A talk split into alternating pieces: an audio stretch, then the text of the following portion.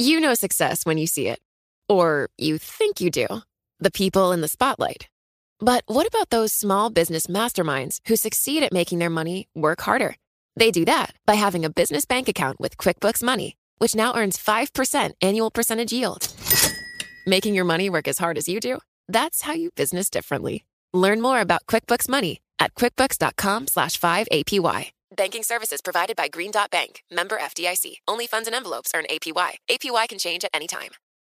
Collaborate for a greener future at the Bloomberg Green Festival, a groundbreaking celebration of the thinkers, doers, and innovators leading the way. From design and culture to technology, science, and entertainment. Hear from inspirational speakers and immerse yourself in climate solutions. July 10th through 13th in Seattle. Title sponsor Amazon. Official airline Alaska Airlines. Get 20% off using promo code Radio20 at BloombergLive.com slash Green Festival. President Trump has described his administration as a, quote, well oiled machine.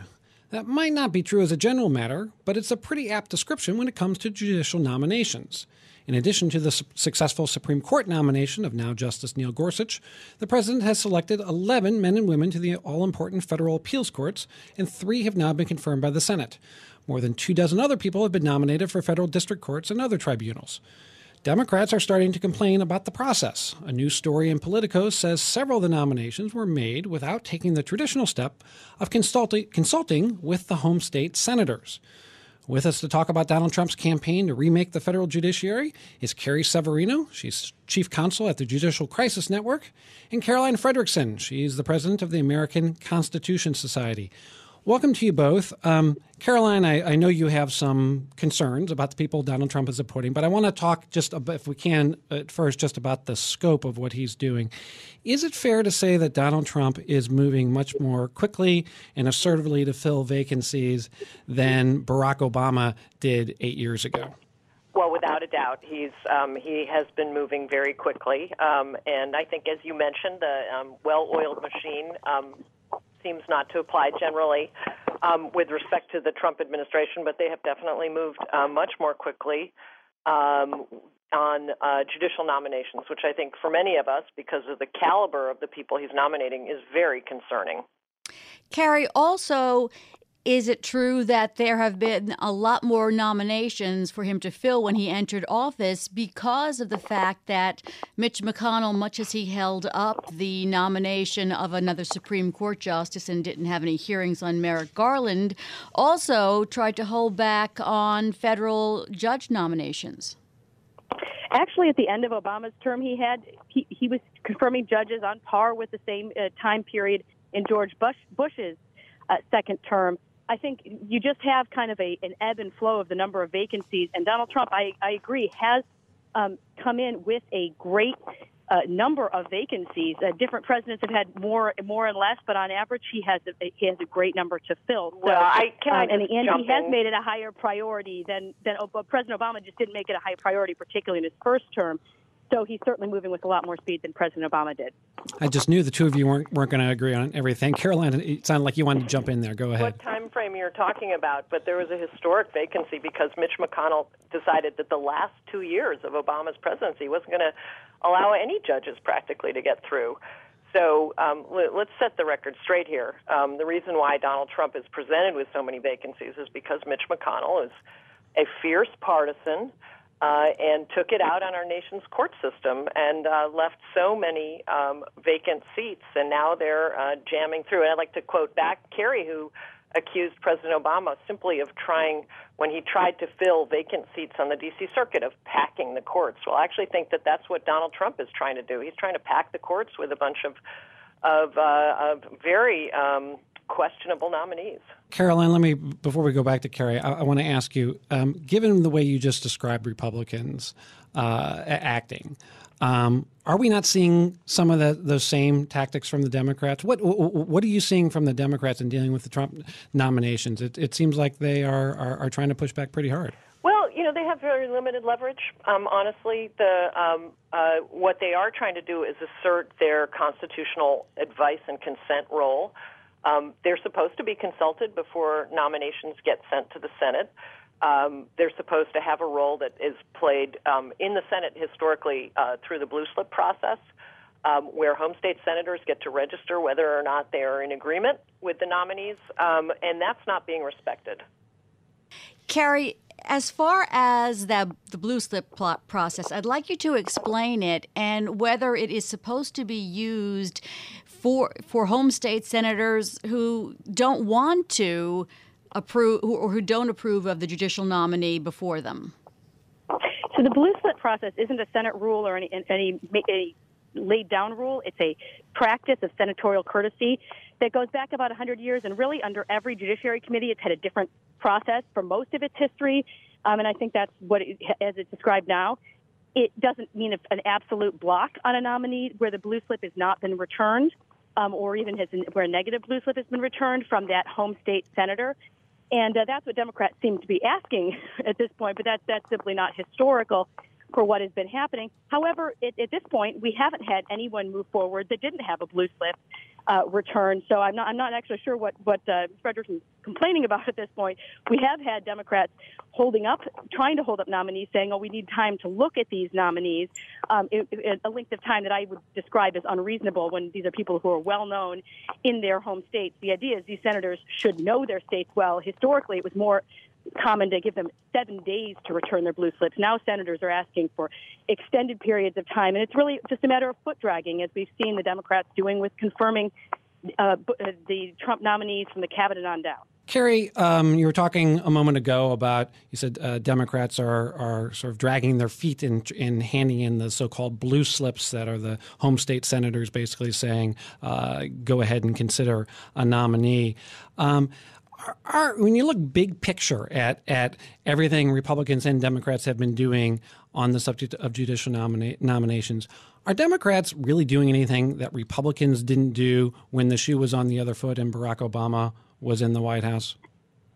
Well, uh, we've been talking about the blue slips up until now, but I think a, a, real significant point that is a big contrast is the way that they've used just Senate procedure to require extensive amounts of deba- debate for all these nominees. You even have uh, David Nye, who was a, nominee who was a former Obama nominee, who had unanimous support in the Senate, 100 votes, who they required the, the, the Republican senators to go through cloture, required them to, to spend 30 hours of debate uh, allocated to his nomination. These are nominees who would have absolutely been confirmed by a voice vote, by unanimous consent, um, in any other uh, type of administration. Typically, there are a lot of judges who were confirmed that way, and nowadays this is not something that they reserve for anyone who's even remotely controversial. It is just simply everyone across the board. Again, even people who have unanimous support, they're trying to pull out all these procedural stops to slow the process down.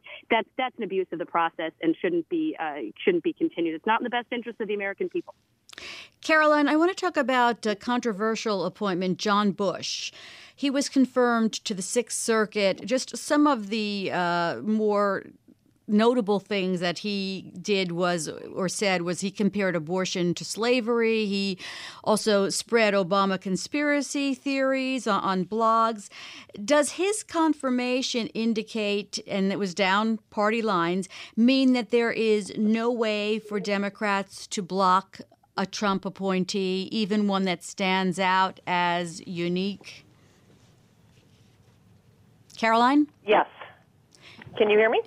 yes. Um, Go ahead. So I did. I just want to. Um, this actually relates to something that Carrie was just saying. Um, you know, the the major point here is that um, the Republicans did away with the filibuster for all judicial nominations, and so um, the reason why there were so many uh, vacancies is that. Uh, they created them by blocking every single one of, of President Obama's and keeping those seats open. That doesn't exist uh, anymore. So uh, you know, there are other tactics that the Democrats are forced to use, um, and partly because these nominees are really so extreme.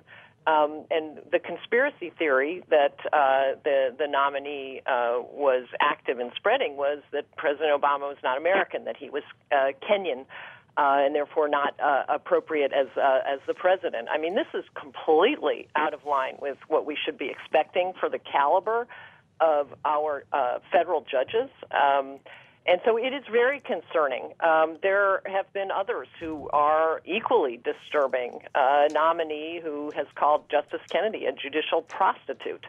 I mean, these aren't the kind of people we think have the right temperament to be sitting on the federal bench. Carrie, let me have you respond to that, and particularly with John Bush. He is now on. He's now Judge Bush, uh, was confirmed by by the Senate. But you heard June describe some of the things that he said a, a, as a blogger. Um, is he in the mainstream? Is he fit to be a federal judge? Well, first, I do have to correct one glaring factual error where she said Republicans were the ones who eliminated the judicial filibuster. Completely false. That was Harry Reid in 2013 who did so in order to allow President Obama to fill up the D.C. Circuit, which had the lowest caseload in the nation, and where judges were twiddling their thumbs. This is why I thought he shouldn't be packing that court. So um, the, the, the, Republicans helped get rid of it for the last step, which was the Supreme, the Court. Supreme but all of these are appellate nominees that had everything to do with Harry Reid, nothing to do with the Republicans.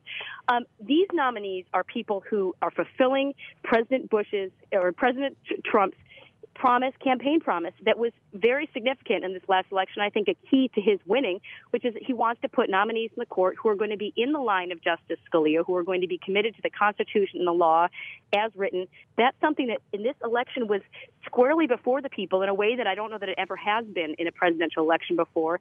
And we even saw one fifth of voters going to the the uh, polls with that as their number one issue, and they broke decidedly for Trump. So these these nominees are are fulfilling that campaign promise. And I think their their judicial philosophy is the most important thing here, and that is that is very squarely in line with Justice Scalia. Caroline, is everybody like John Bush? Um, you know, I look at somebody like Kevin Newsom, the last judge who, who was confirmed. I know him a little bit. Um, he's somebody who clerked for Justice Souter, a liberal liberal justice. Um, are we are we painting with too broad a brush here when we when we're talking about Trump nominees? Well, I think all the Democrats are asking is that um, just as President Obama, prior to nominating anybody, always consulted with the Republican senators um, and worked with their judicial selection commissions. Instead, what President Trump is doing, who, by the way, was elected by a minority of the voters, um, not the majority of the voters, um, what President Trump is doing is he is making nominations without consulting in advance. And that's the problem the Democrats have because they are being cut out of this process and expected, at, you know, after President Trump picks somebody as extreme uh, as uh, Judge Bush, um, to uh, turn over their blue slips without having been uh, ha- played a role in the selection process, and that is completely unprecedented. We are going to have to leave it there. I want to thank our guests. That was Caroline Fredrickson. She is the president of the American Constitution Society, and Carrie Severino, uh, chief counsel of the Judicial Crisis Network. I'm sure we'll be, be talking to both of you more. We, of course, do have the prospect of another Supreme Court vacancy, or perhaps more, during the, the Trump presidency, and we will certainly have many, many more lower court nominations as well. The countdown has begun. This May, a thousand global leaders will gather in Doha for the Qatar Economic Forum powered by Bloomberg, held in conjunction with our official partners, the Qatar Ministry of Commerce and Industry and Media City Qatar, and premier sponsor QNB. Join heads of state, influential ministers, and leading CEOs to make new connections and gain unique insights. Learn more at QatarEconomicForum.com.